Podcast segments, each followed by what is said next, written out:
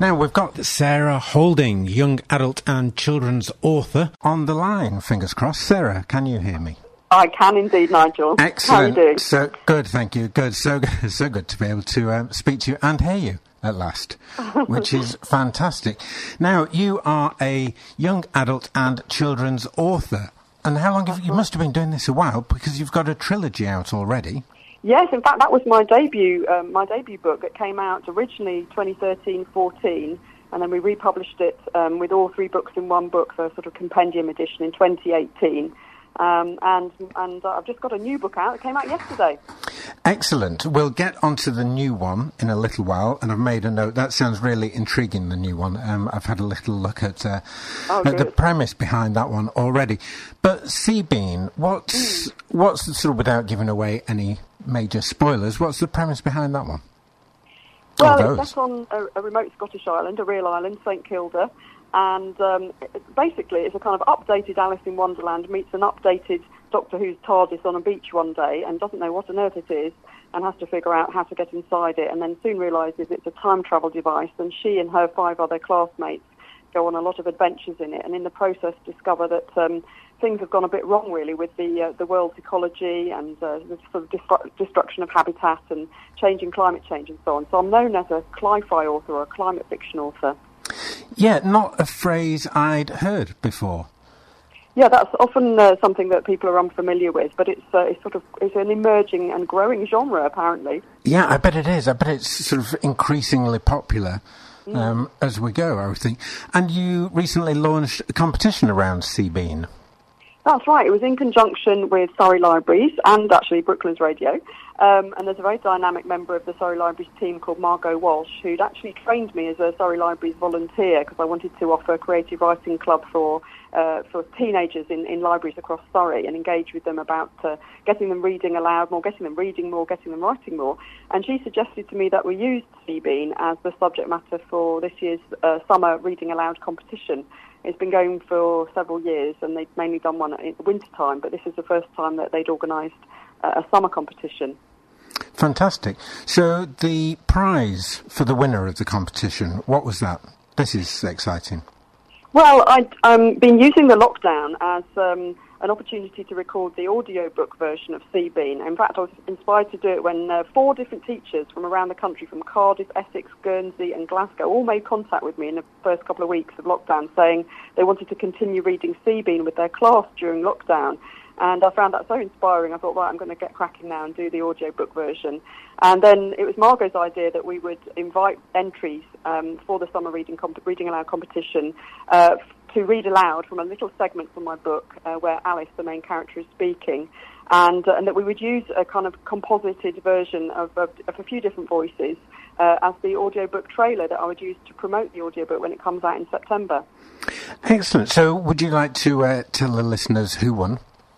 Yes, I would. Um, so we chose four voices in the end for the the, uh, the trailer, and they are Phoebe, age 10, Kiara, age 7, Henry, age 6, would you believe it, and Sophia, age 10. The book is actually aimed at 8 to 12 year olds, but Henry sounds like a very, very capable 6 year old reader, so we were quite amazed.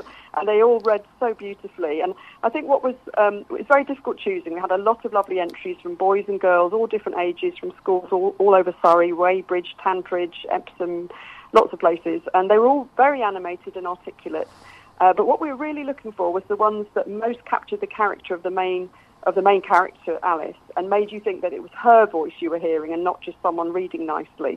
And I think that um, the trailer that you're going to hear, um, those four voices really stand out. Okay, well, let's hear that trailer now. Let me play it, and then we can all hear those voices. Extract from Sea Bean, written by Sarah Holding.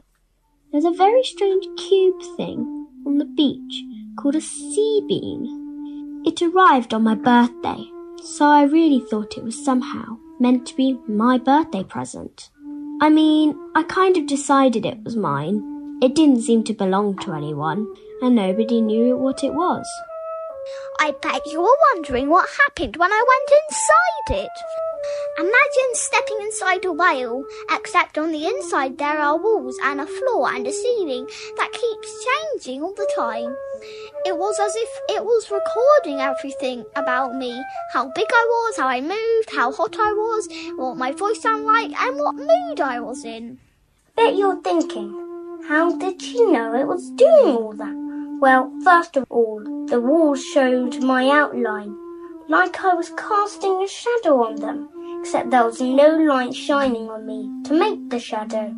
Then I noticed my hands and face were coloured blue, where I was still cold from outside, but my body was red.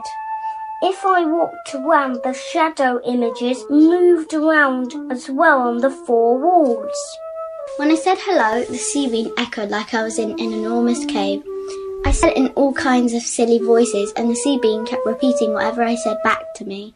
Then, when it had got all the information about me it needed, it projected a hologram that was exactly the same size and shape as me into the middle of the room, and I could walk all the way around her. I tried to touch the hologram, but it wasn't made of anything except coloured light projected in the space. Then I said hello again, and the 3D picture of me said hello back.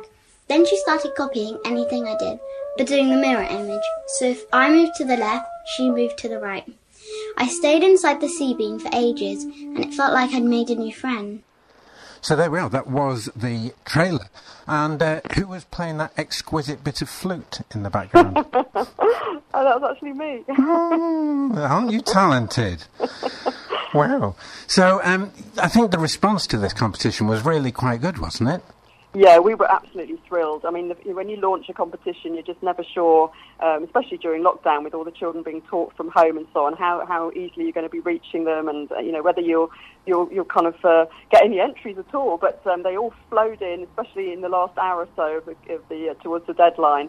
And uh, we had, uh, you know, we had uh, over 30 children to choose from. And so there were uh, some very wonderful runners up. It was very hard to uh, to decide, and what we what we've decided to do because there were so many lovely runners up, um, we're in the process of making a longer version of that audio book uh, trailer that's going to feature in total 11 voices.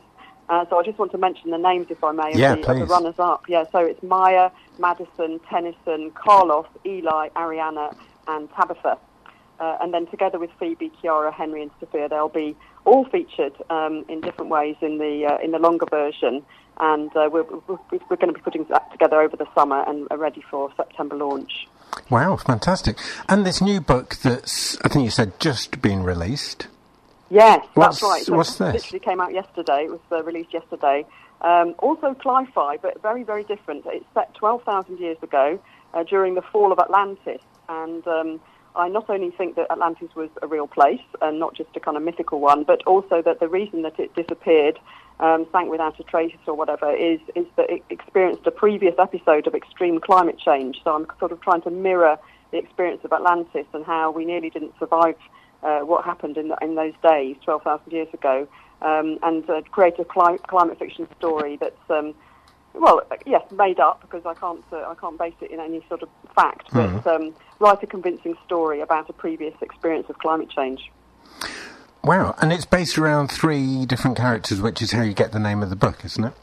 Yeah, that's right. So Cam, Mel, and Leon uh, make up Chameleon, and uh, they're they're not just normal humans; they're genetically modified. So I've sort of speculated that during Atlantean times they had some very sophisticated technology, including uh, the ability to um, meddle with our DNA and augment our DNA, and they were trying to create a species of uh, human that was going to be more resilient, and that if they were unfortunate enough not to survive as a human race, then these uh, resilient chameleonoid humans would. Golly. Well, that sounds intriguing. Rush out and buy Chameleon right now for- by, uh, by Sarah Holding. Okay, well, thank you very much for your time today, Sarah. Really enjoyed it's been that. a pleasure. It's been a pleasure. And uh, yeah, thank you. And uh, hope to hear more and more about this Cli-Fi.